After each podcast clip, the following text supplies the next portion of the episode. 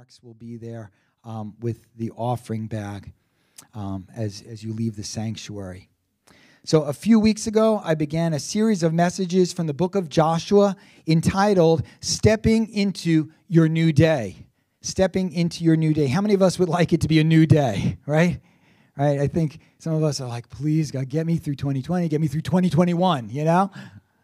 Let it be a new day. And, you know, as I started this series, I first was kind of thinking like, yeah, we as a church, we're going to move forward and this and that. And all of that's true. And that will be highlighted in a sense. But God really put it on my heart as I began studying to take a little different direction, which is where we've been. And that is that many of us as individual believers, we've been kind of stuck in the wilderness, just kind of living our lives, walking in circles. And we mouth the words, oh yeah, in Christ, old things have passed away, all things become new. But when you look at our lives, it's not necessarily the case. And God, I believe, wants to challenge us through this series of messages that truly for each one of us, we would stop our wandering in the desert, as it were, and begin to live according to the work of Christ and the plans of God for our lives. And so this morning we're in Joshua chapter 2. Joshua chapter 2, verses 1 through 14 I want to begin with. And we'll finish the rest of the chapter later on. But I want to bring a message entitled, It's Not Just Your New Day. It's not just your new day. And we're going to be looking at the story of Rahab this morning. And so Joshua chapter 2, beginning at verse 1, says this, And Joshua the son of Nun sent two men secretly from Shittim as spies, saying, Go view the land, especially Jericho. And they went and came to the house of a prostitute, whose name was Rahab, and lodged there. And it was told to the king of Jericho, Behold, men of Israel have come here tonight to search out the land. Then the king of Jericho sent to Rahab, saying, Bring out the men who have come to you, who entered your house, for they have come to search out all the land. But the woman had taken the two men and hidden them. And she said, True, the men came to me, but I did not know where they were from. And when the gate was about to be closed at dark, the men went out. I do not know where the men went. Pursue them quickly, for you will overtake them. But she had brought them up to the roof and hid them with the stalks of flax that she had laid in order on the roof. So the men pursued after them on the way to Jordan as far as the fords, and the gate was shut as soon as the pursuers had gone out. Before the men lay down, she came up to them on the roof and said to the men, I know that the Lord has given you the land, and that the fear of you has fallen upon us, and that all the inhabitants of the land melt away before you. For we have heard how the Lord, how Yahweh, dried up the water of the Red Sea before you when you came out of Egypt, and what you did to the two kings of the Amorites who were beyond the Jordan, to Sihon and Og, whom you devoted to destruction. And as soon as we heard it, our hearts melted, and there was no spirit left in any man because of you. For the Lord your God, he is God in the heavens above and on the earth beneath. Now then, please swear to me. Someone else can say amen too to that. Now then, please swear to me by the Lord that as I have dealt kindly with you, you will also deal kindly with my father's house. And give me a sure sign that you will save alive my father and mother, my brothers and sisters, and all who belong to them, and deliver our lives from death. And the men said to her, Our lives for yours, even to death. If you do not tell this business of ours, then when the Lord gives us the land, we will deal kindly and faithfully with you. May God bless his word to us today. And so thus far in our study in Joshua, we've seen that God has a land for each one of us. That is, it's a place of purpose, of fruitfulness, of blessing. God wants you and me to experience the abundant life of which Jesus spoke. He wants to lead us into the spirit-filled life. He wants each of us to be able to say, yes, old things have passed away and all things have become new. And God wants to take us into a new day. And so far in Joshua chapter 1, we've seen that as the people of Israel were about to step into their new day, before Joshua and the people moved into their promised land, God gave to them, first of all, three promises that they would need to carry with them. The promise of a land, a great land, the promise of victory, and the promise of his presence. And last week we saw that he gave to them three keys that they would need to put to use. Strength and courage, or we said last week, that's steadfastness and determination. They would need obedience to the word, to God's word. And they would need fellowship and cooperation with one another. Three keys. Well, in Joshua 2, here we read of Joshua sending spies into Jericho to scout out the land, to see what they were up against. And they end up in the home of Rahab. Most likely her home was the city inn or tavern used by travelers. But the Bible also makes it clear that Rahab was not just an innkeeper, but she was a harlot. She was a prostitute. And actually, it's repeated so many times. Not that the spies used her services in that way. We won't get into that, right? But that's what she was. That's who she was. And we read that Rahab, she hid the spies from the king and helps them escape out of the city. But before she let them go, she told them of how what God had done for them had affected her city. And she pleads with them not to destroy her and her family. And as we'll see, she makes some incredible statements of faith. And in the end, if you go all the way to Joshua chapter 6, you find that she and her family, this pagan prostitute and her family, they are saved. You know, I'm reminded this morning as I look at this story that the Bible shows us that the blessings that God had for his people from the very beginning were never meant to be just for them. You know, when God called Abraham, he said this in Genesis 12. He said, I will make you into a great nation, and I will bless you, and I will make your name great. And we all say, amen, right? God, we want blessing. We want our name to be great. But then he goes on and says, and you will be a blessing. I will bless those who bless you, and whoever curses you, I will curse. And listen, he says this, and all peoples on earth will be blessed through you. All peoples, all nations will be blessed through you. You see, what God did for Israel was really meant to be God's object lesson to the world of what he wanted to do for the peoples of all nations. Israel was meant to be God's example of his love, of his mercy, of his power at work, that through this one nation, God was working to get the word out. Hey, this is the kind of God I am. And this is what I can do for you and will do for you if you will turn to me. God wanted the world to know I have a land of blessing for all people. I have a new day for all people. And this morning as we come to Joshua 2, we are caused to remember that this blessing that he's promised us is not just for us. That this new day we've been speaking of is not just for us. But rather, it's God's desire that the blessing of this promised land will be poured out to others, to those who may be even very far from him, those who are wandering in the deserts of their own lives. We could say, it's not just our new day, it's not just your new day, it's not just my new day, but rather it's God's intent that it would become a new day for someone else, for that person who maybe today needs to come out of their own desert of sin. Why do we need this reminder? Right? Why do we need to talk about this in this way today? Here's why. Because it's so easy for us as Christians, as God's people, to get caught up in our own lives and our own blessings. So that our relationship with God becomes all about what he can do for us. Our prayers become self-focused prayers. God, give me, help me, do for me, heal me, you know, and it's just me. Even our worship songs become bless me, give me, help me, victory, love, everything's for me. But God wants to remind us today, it's not just about your new day. It's not just about my new day. It's not just about our new day. But this new life that's been given to us through Christ is a life that God has for all who will call upon his name. That it's God's intent that people of all tribes, tongues, and nations will be able to declare that, yes, old things have passed away and all things have become new. That once my life was going in that direction, now it is going in this direction. And rather than wandering in the desert of my sin and lifelessness and hopelessness, there was a time when God stepped into my life and everything became new. This morning, I want you to look with me at how it was that Rahab and her family, this pagan prostitute and her ungodly family, came to know the grace of God and stepped into their new day.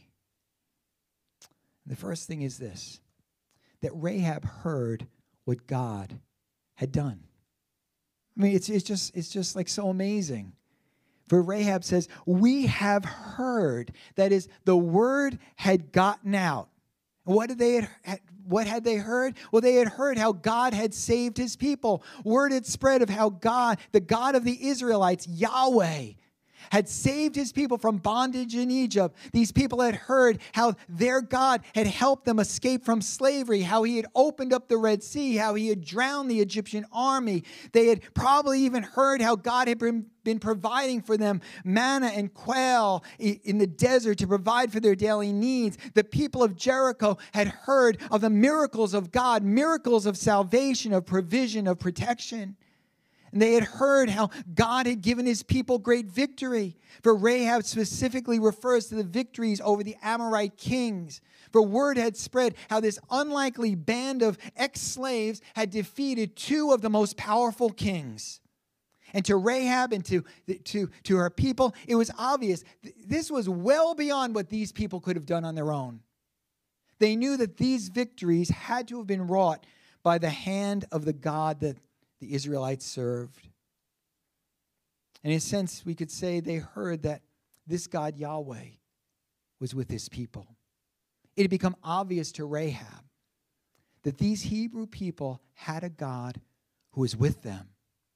That their God, Yahweh, and you know, in their day, they believed in a lot of gods, and every nation had their gods, but this God, Yahweh, he was not distant from his people. He was not too busy for his people, but their God was with them, working in them and working through them. Their God was very much involved in what they were doing, and he was willing to execute his power on their behalf.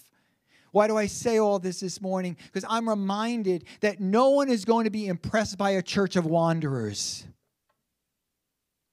No one takes note of a group of people living their lives, wandering around in the desert of this world, dry, purposeless, powerless, fruitless. Listen, church, people don't take note of church kids. That is, that person who is just a touch of religion. Amen? Or ouch. Help me, God. See, what they take note of is the person whose life has gone through a radical change. The person whose life exudes with the miracle of salvation. What they take note of is the person who can tell of the miracles God has worked on their behalf, how one day God stepped into their life and things became new. Word will get out as people see the salvation of God and the victory of God in our lives over the things that were once destroying us, the victory over the drugs and the alcohol, victory over the conflicts that were destroying our marriage, victory over the lifestyle that was leading to ruin. Word will get out when people sense that God is with us, bringing forth good fruit from our lives. Oh, they might not understand it all, but when people begin to realize that your life is different, that your life is filled with power, it's filled with peace, it's filled with joy, it's filled with the fruit of the Spirit, it's filled with the life of God, that truly old things have passed away and everything has become new. Listen, they will sit up, they will take note, and word will begin to spread. Man, I got to tell you what happened to my brother. Man, my coworker, I don't know what happened. I don't know if they're touched in the head or what happened. I don't know what's going on. But something's different in their life. Listen, Rahab could say to the spies of Israel, we have heard. Long before she ever met the spies, long before she ever met an Israelite, Rahab had heard about the God of the Israelites, for word had gotten out that God was at work in the lives of his people. God was at work in Israel. God was at work among his people. Oh, can we pray, church, that somehow God would work in us and God would work through us in such a way that people all around us would begin to hear? That word would get out, that there's a God who's alive and active and still works among those who will call upon his name. Oh, can we pray that the word would get out because of God's work among us? And so Rahab, she heard. And then we see as we go on that Rahab took a step of faith. Now, listen, of course, when the people of Jericho heard about all these things, most of them went on the defense and even ready to go on the attack. After all, they were going to defend themselves against a nation of invaders, and who could blame them? On the other hand, here's this woman, Rahab, of all people, probably at the lowest rungs of her society, who was ready. There was something in her heart that caused her to be ready to respond in faith.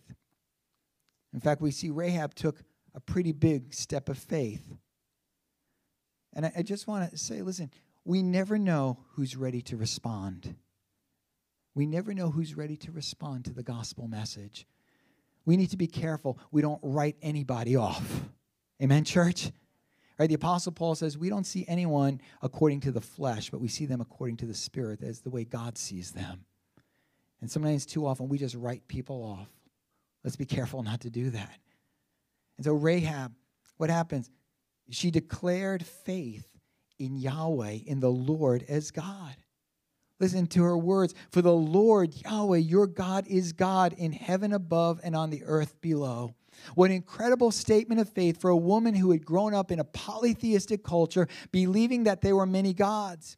But somehow Rahab came to recognize that the God of the Hebrews was not just one God among many, but that he was God over all things, that he was God over all other gods, that he was the supreme God over heaven and earth. That was a huge step for her.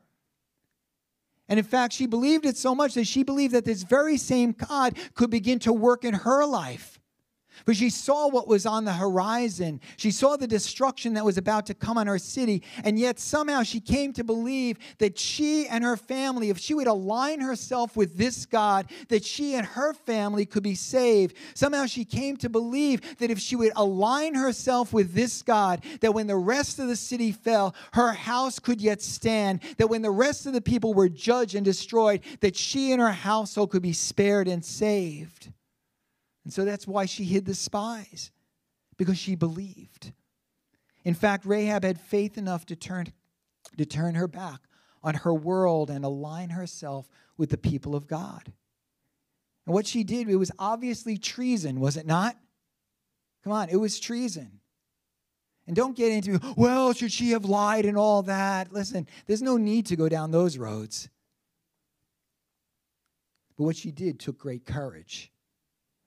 Rahab was so full of faith in this God and what he was going to do for his people and what he could do for her that she was able to say, in a sense, I want to be part of them. I want to be part of what that God is doing. I want to experience in my life what he's doing in their lives. I want to know what it means to have old things pass away, all things become new. I want to step into my new day. I'm tired of living in this Canaanite culture with these people who just put me down and they use me and so forth. But listen, I'm ready to forsake my past. I'm ready to turn from my sinful ways, and I'm going to turn toward God and his people. Oh, listen, church, I believe that our world is filled with Rahabs, men and women and young people who are just waiting for the opportunity to respond to what God wants to do in their lives. There are hungry hearts ready to take a step of faith, waiting for the opportunity to say, yes, I want God to touch me too. I want to be saved. I want to be set free. I want to be made new. Listen, Jesus said, what the harvest is ready, the harvest is plentiful. Why? Because there are plenty of people throughout the world just waiting for the opportunity to respond to what he offers to them. There are people all across our world, throughout our communities, maybe even in your household, who are waiting for the opportunity to respond in faith to what God wants to do in their lives, if only someone would come along and give them that opportunity. You see, sometimes we think that everyone around us, we go to work, we go to the gym, we go to the supermarket, we go to the school, we think everyone around us is ready to reject the good news that we bring. And of course, there are many. And we think that the world is so hardened that no one could possibly respond to the message we bring. But Jesus said, the harvest is ripe. And there are lots and lots of people just like Rahab, just waiting for someone to come along and give them the opportunity to respond with faith. Oh, that we would go into our workplaces, into our neighborhoods, talk to our neighbors, go into the gym, the school, wherever it is, and that we would just go with hearts and eyes that would see a harvest that is ripe, people who are ready. And so finally we see that Rahab received the grace of God. When Rahab revealed her faith in the God of the Israelites, rather than being lumped together with the rest of the people of the city, rather than being told, well, I'm sorry, Rahab, it's hopeless for you. You're just a Canaanite. You're a prostitute. You've been living this ungodly life, and you're part of those people. You know, you're one of those people. And so you're going to have to be destroyed with those people. She was told how she could be saved.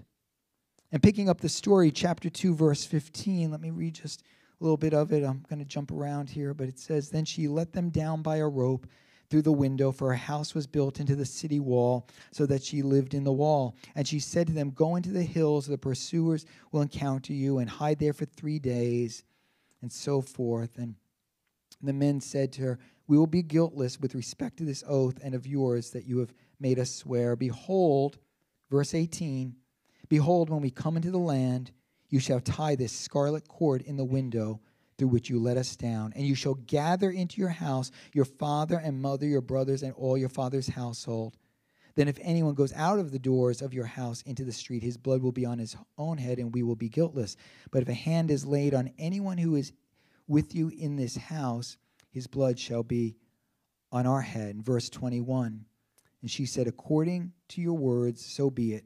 Then she sent them down, and they departed, and she tied the scarlet cord in the window. Notice, she was told, Rahab was told, to hang a scarlet cord from the window of her home. And that cord, like the blood of the Passover lamb back in Exodus, will be a sign of her faith and the means of salvation for her and for all who will be found within her home. In a very real sense, it was, for Rahab, this was a reenactment of the Passover night back in Exodus, when the death angel passed over every home that had the blood of the lamb on its doorposts, and all who were within it were saved. And just as the grace of God and thus the salvation of God came to every home that was marked with the blood and to all who were in it, so now Rahab and her family will be saved by the marking of their home with this scarlet cord. I mean, it's an incredible thought. God is doing the Passover all over again for this Canaanite woman. It's incredible. But here's the thing. The Bible tells us that Jesus is now our Passover lamb. Can you say amen? Jesus is now our Passover lamb, and that those who put their faith in the work of Jesus Christ on the cross, the blood that he shed for us, that those who believe that he died for their sin and rose from the grave, those will have their lives marked with his blood, even as we talked about, we sang about during the communion time. The Bible teaches us that those who will allow their lives be marked by the work on the cross, they will be saved. We could say this morning that our scarlet cord is the blood of Jesus applied to our lives through faith. He is our means of salvation. And I just have to pause here. Whether you're in the sanctuary, you're online this morning, has your life been marked with that scarlet cord? Has your life been marked by the Passover lamb? By the blood that Jesus shed. We sang it earlier. What can wash away my sin? Nothing but the blood of Jesus. I know for some of us it might sound kind of weird. What are you talking about blood for? Right? I know it's a little Christianese, right? Like here in the church, you know, if we've been in church for a while, we're used to it, you know. But that blood that Jesus shed on the cross is a sign to us from God of his great love for us. And the fact that he's given us an opportunity to have all of our sins forgiven and then to enter into a brand new life. I have to ask you this morning, have you yet put your faith in him and what he's done for you? Have you allowed the scarlet cord, the Passover lamb, to mark your life? If not, today can be your day as you put your faith in Jesus and his work and all that he wants to all he wants to give to you and do for you. And so I remind us this morning that the grace of God that it's been extended to us through Christ is not just for us. But again, there are Rahabs throughout our world who are longing to know how they too can be saved. And the very same grace and salvation that we've received is there for them. And it's our task to give to them that scarlet cord that they too might experience the grace, the mercy, and the salvation of God. And so in summary, what do we see here this morning as we look at Rahab? Come. For one, we see a sinner turning to God. For here's Rahab, a pagan prostitute, a woman from the lowest rungs of her society, declaring faith in God, reaching out to God through these spies, willing to turn her back on her people, her culture, her religion, her gods, and turning to the true God of heaven and earth. It was like she'd been waiting for this moment all of her life. I want to tell you this morning, no matter how far from God you may be today, God is calling you to turn to Him. He's calling you to turn to Him. Here's a sinner turning to God.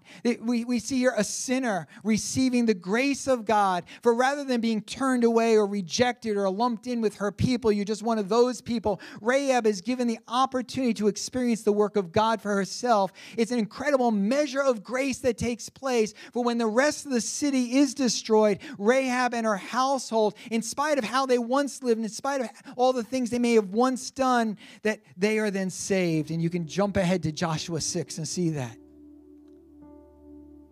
In fact, we also see a sinner being used by God. Can you imagine that? Used by God. Think of it. These Israelite spies now owe their lives to Rahab, this pagan prostitute. But God uses Rahab to bring about His great plan for His people. We could say, finally, we see a sinner stepping into her own new day. For Rahab herself would be able to say, yes, old things have passed away, as she aligned herself with God and with His people and becomes part of the people of God. Yes, she could say, old things have passed away. All things have become new.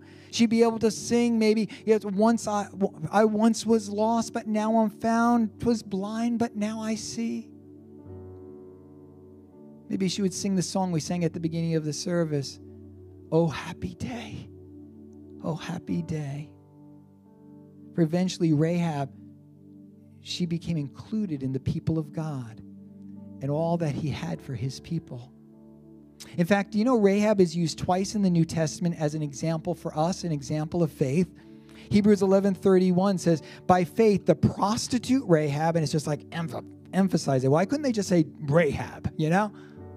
The prostitute Rahab, because she welcomed the spies, was not killed with those who were disobedient. James says in James 2, in the same way, was not even Rahab the prostitute considered righteous for what she did when she gave lodging to the spies and sent them off in a different direction?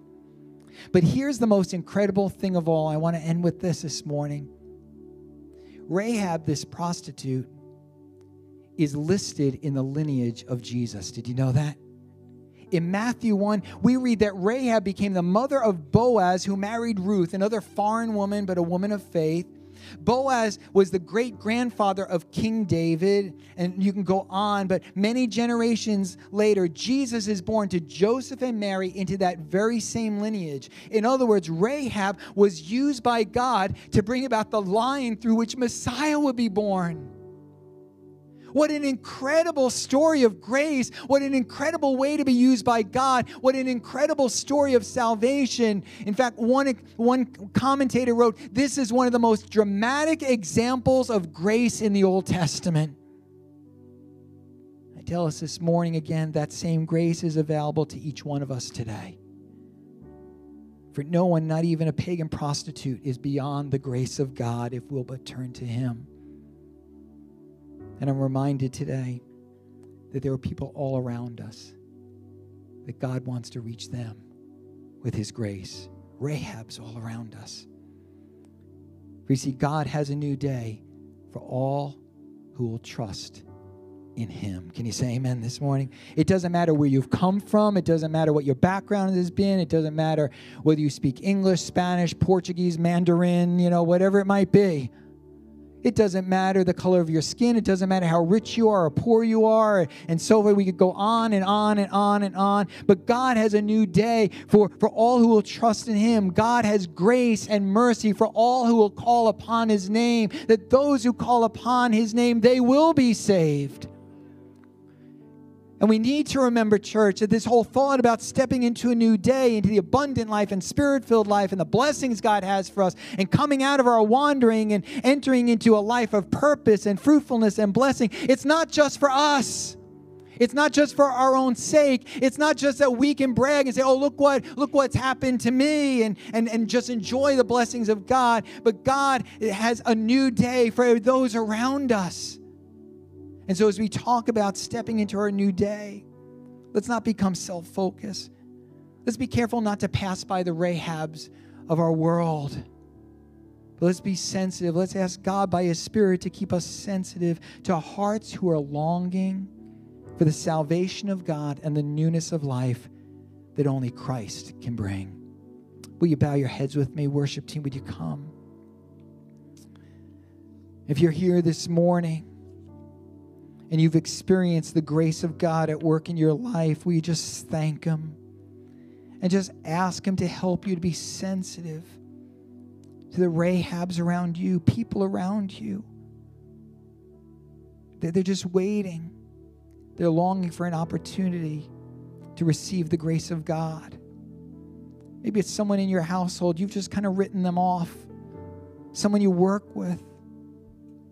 Maybe it's just people you've passed by and just kind of maybe chit-chat with them, but you just kind of written them off.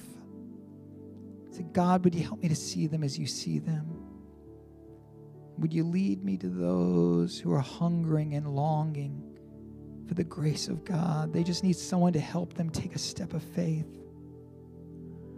They need someone to maybe help them tie the scarlet cord to their life. Maybe you're here today, you're online with us, as many of us are praying right now. And you say, you know what? I'm one of those. Maybe you'd say in so many ways, you know, I'm kind of a Rahab. I've been living my life far from God. But today I recognize who he is, and I'm ready to take a step of faith and align myself with him, turn to him. I need his grace at work in my life today. And so I'm ready to put my faith in him. If that's you this morning, maybe you just want to lift a hand here in the sanctuary. I'm not going to embarrass you or anything. I just want to pray for you. Maybe you're online and you want to just, like, maybe just chat in, or, you know, there's opportunities to do that with the text message number. Father, right now, you see those whose hands have lifted, maybe some online who are reaching out to you. They're saying, God, I need your grace and your mercy in my life today. I'm tired of living my life far from you. I'm tired of living my life just caught in a web of sin and this downward spiral and just wandering in the desert. Today I'm asking for your grace and your mercy and your love to be extended towards me. As I put my faith in all you've done for me through Jesus Christ, through his life, his death on the cross, his resurrection. And today I turn from my sin and the way I've been living, and I turn to you, God. I put my faith in you today, praying for your work in my life, that truly old things would pass away and everything would become new. We thank you for that. We thank you for that. If you're here in the sanctuary and you are reaching out to Jesus maybe for the first time, on the back of your connection card, there's a place for you to mark that off. And if you do, someone will be in touch with you to help you and pray with you and share with you how you can move forward, take in that step towards Jesus. So today, Lord, we look to you. Pray that you would help us, each one of us, to see with your eyes, to hear with your ears, that our hearts would beat with your heart. We thank you, Lord. Jesus. Thank you, Lord. Would you stand as we make this song our prayer this morning?